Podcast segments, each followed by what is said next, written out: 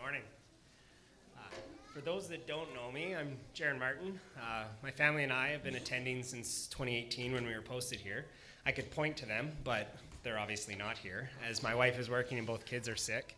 And that, that highlights some of why I may be an unfamiliar face, as deployments and taskings have not always had me here in the building. Um, and, and that started to weigh on my heart. So one morning at coffee, I talked to Byron about how I felt like I needed to be more involved. And uh, so Byron asked me if I would do communion. And this still small voice said yes. And it was, uh, I've, I've heard it before. Uh, it's often the voice that I hear when I'm supposed to do something before the rest of my brain takes over. Uh, so I pulled out my phone and I checked that I would be here uh, as I coached hockey this morning until 9:30. And I said, Yes. Uh, so then Byron told me, well, Colossians 1 15 to 23 is the reading for that day. So if you can tie that in as well, that'd be great. And my brain started to run and thinking, oh, what have I agreed to? So uh, I got home, I picked up my Bible, uh, I tried to find Colossians. So, uh, General Electric Power Company, it's a good trick. Galatians, Ephesians, Philippians, Colossians, for those that need to find it. Um, uh, so I, I got it and I read it, and then I read it again, and then I read it again, and I'm trying to think how does this set the stage for communion? Um, still unsure. I, I opened up my devotional, and uh, I read a devotional with God daily uh, by Skye Jethani. It's a, it's a great devotional. Um, and uh, he's doing a series that was uh, called uh, For Internal Communion and External Worship, which was quite interesting. And the series was actually looking at a Christian from over a century ago who wrestled deeply with their faith, uh, Vincent van Gogh. Um, I knew Van Gogh for his paintings, uh, his whole ear thing, um, his mental health, uh, but what I didn't know about him was uh, about his faith. He, at one point, was so intensely faithful, he quit painting to become a missionary. And later in his life, he was quoted saying, The God of the clergyman, he is as dead to me as a doornail. So we had a very volatile relationship with faith. So this day, um, the devotional showed a picture, and I think I, it's this picture. It's an older man, deep in prayer. When Van Gogh painted this in uh, 1890, he was actually a patient at an asylum in St. Remy dealing with his mental health. He'd originally drawn this picture in charcoal eight years previously. So, while struggling with mental illness, he started to identify with that old man in prayer, maybe. He was seeking God's presence and comfort. And in this painting, Van Gogh paints his shirt, his pants, and even his socks in a blue color. This was a color that Van Gogh was known to use to symbolize the infinite. This peasant man, alone in a barren room, uh, entered into the presence of the infinite one through prayer. So you might be starting to see what this has to do with Paul's poem in Colossians and communion. If you don't, uh, just give me a couple more minutes. I, I like to build suspense. So Michael talked about the opening of Colossians. Paul was writing to a new church plant that is growing and bearing fruit.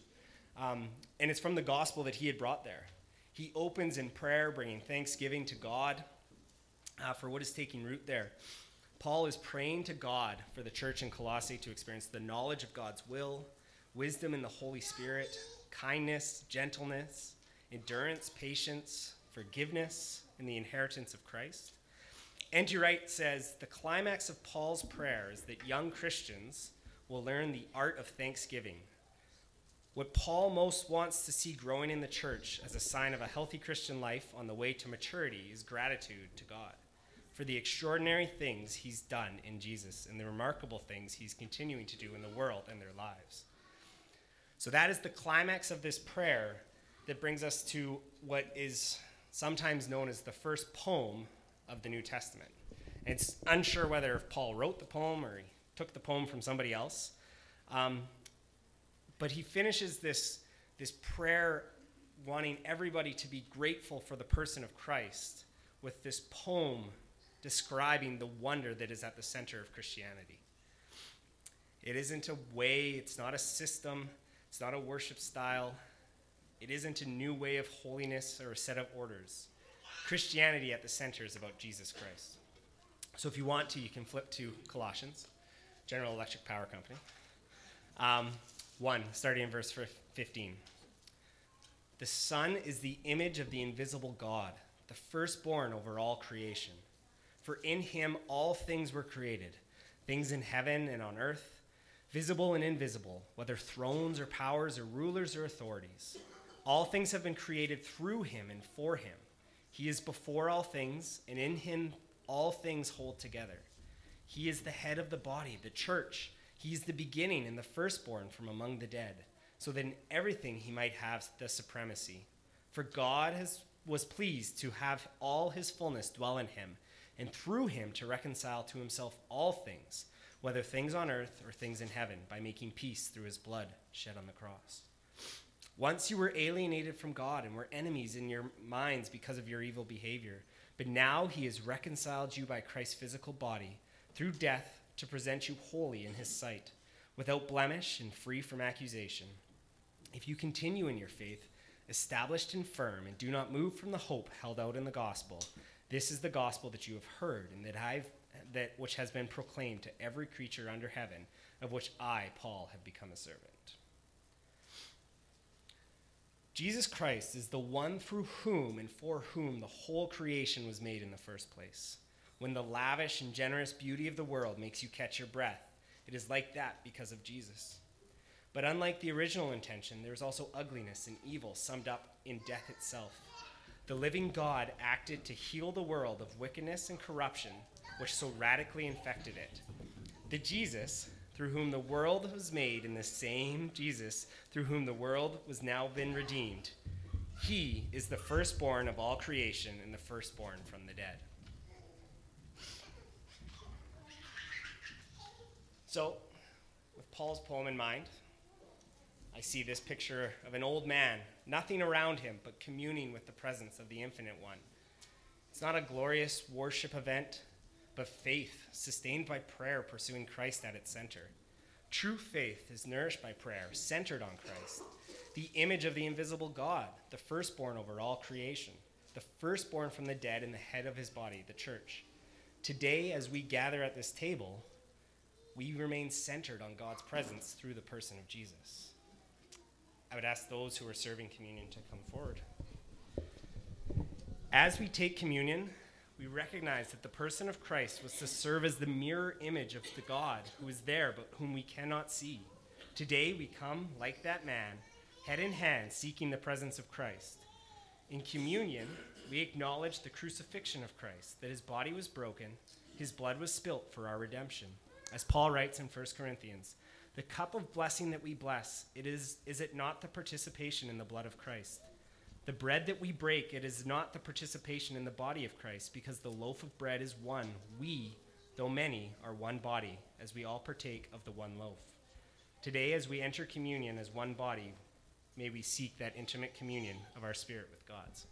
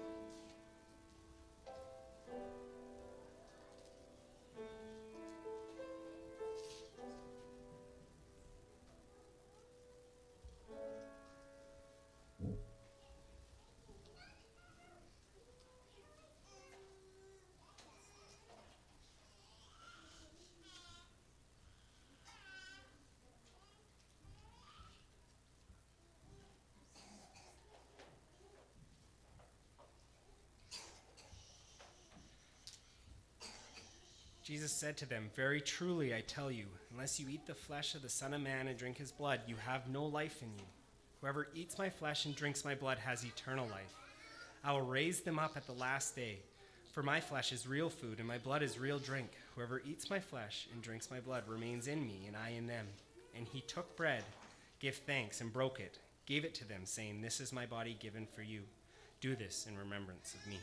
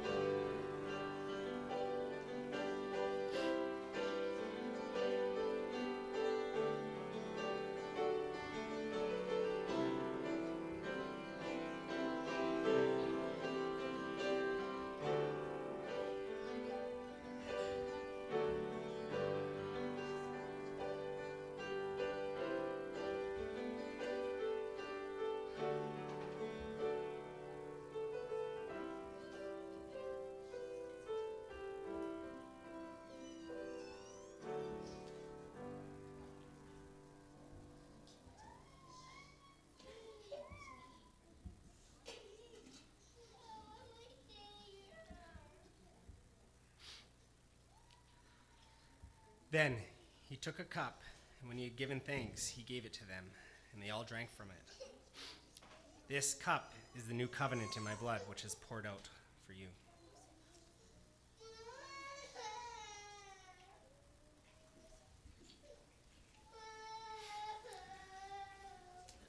Father, we, we recognize that sometimes we come to the communion table with distracted hearts and distracted minds. But through communion, through the cross, through the body and the blood, we, we get a glimpse of the person of God that we cannot see. And we commune, we collectively feel your presence, and we acknowledge your sacrifice through this process. Father, I thank you that you prepared hearts ahead of this to come to you and to realize that even if in a barren room all we have is prayer, we still have so much through your love and your grace.